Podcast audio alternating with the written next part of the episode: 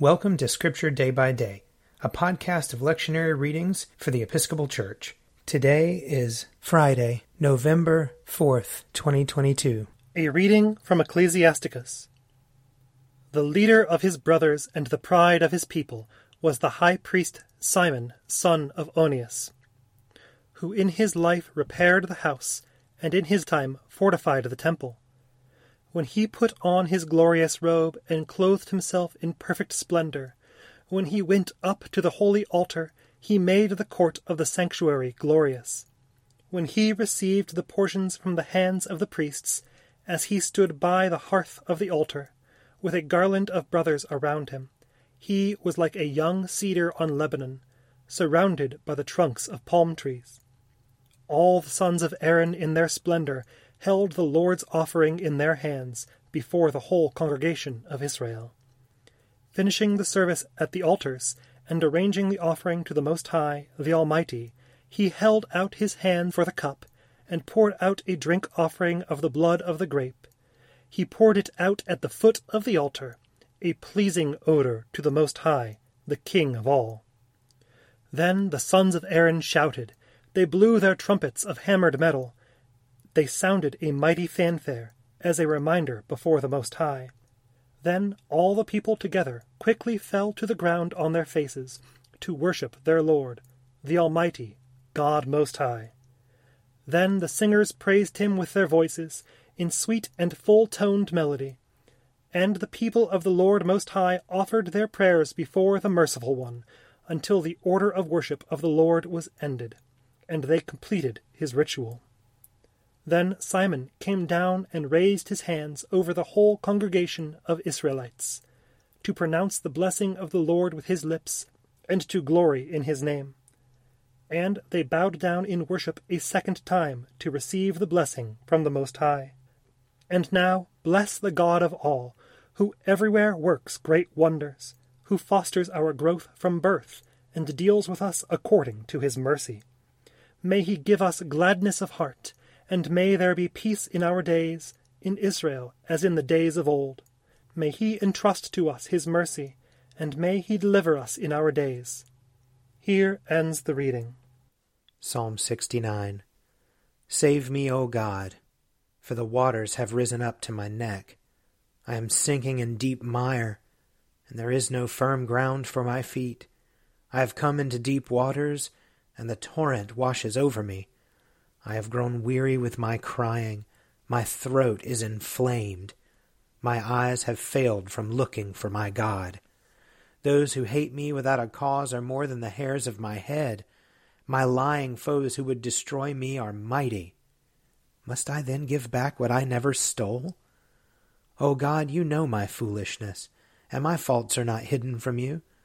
Let not those who hope in you be put to shame through me, Lord God of hosts. Let not those who seek you be disgraced because of me, O God of Israel. Surely for your sake have I suffered reproach, and shame has covered my face. I have become a stranger to my own kindred, an alien to my mother's children. Zeal for your house has eaten me up. The scorn of those who scorn you has fallen upon me. I humbled myself with fasting, but that was turned to my reproach. I put on sackcloth also, and became a byword among them. Those who sit at the gate murmur against me, and the drunkards make songs about me. But as for me, this is my prayer to you, at the time you have set, O Lord. In your great mercy, O God, answer me with your unfailing help. Save me from the mire, do not let me sink. Let me be rescued from those who hate me, and out of the deep waters. Let not the torrent of waters wash over me, neither let the deep swallow me up. Do not let the pit shut its mouth upon me. Answer me, O Lord, for your love is kind. In your great compassion, turn to me. Hide not your face from your servant. Be swift and answer me, for I am in distress. Draw near to me and redeem me. Because of my enemies, deliver me. You know my reproach, my shame, and my dishonor.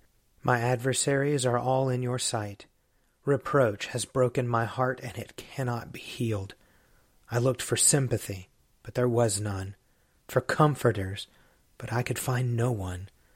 They gave me gall to eat, and when I was thirsty, they gave me vinegar to drink.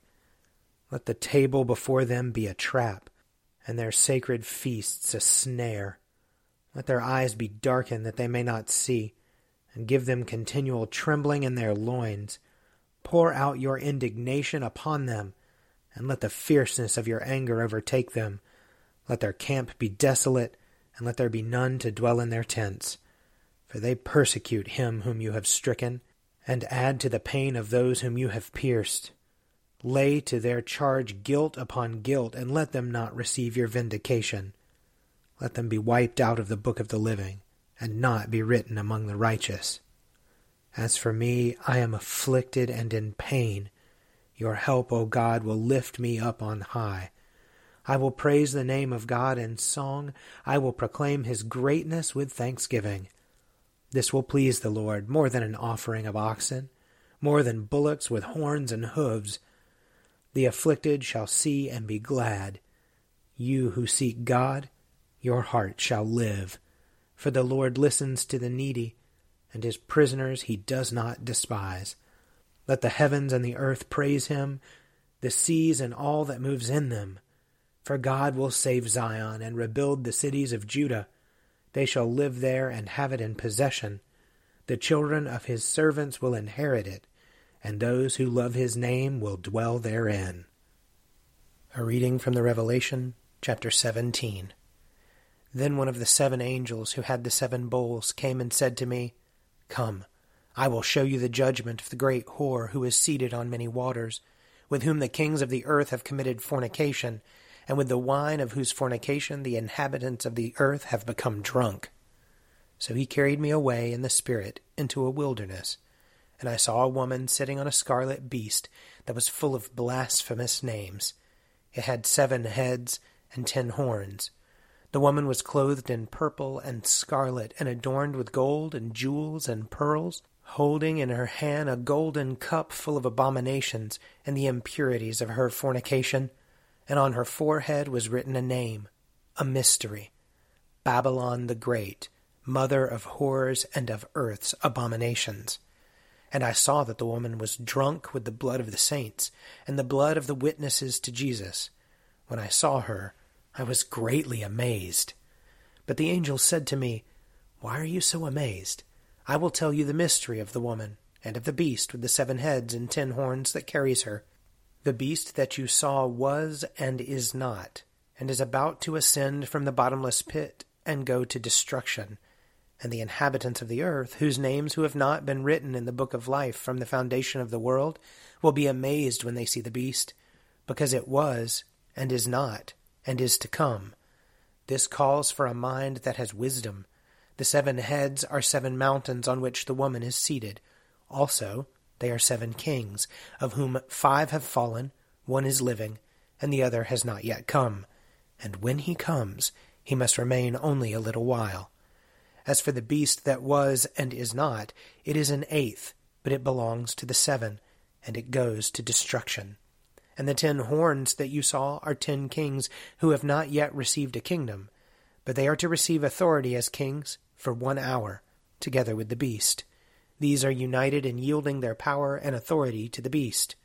They will make war on the Lamb, and the Lamb will conquer them, for he is the Lord of lords and King of kings, and those with him are called and chosen and faithful.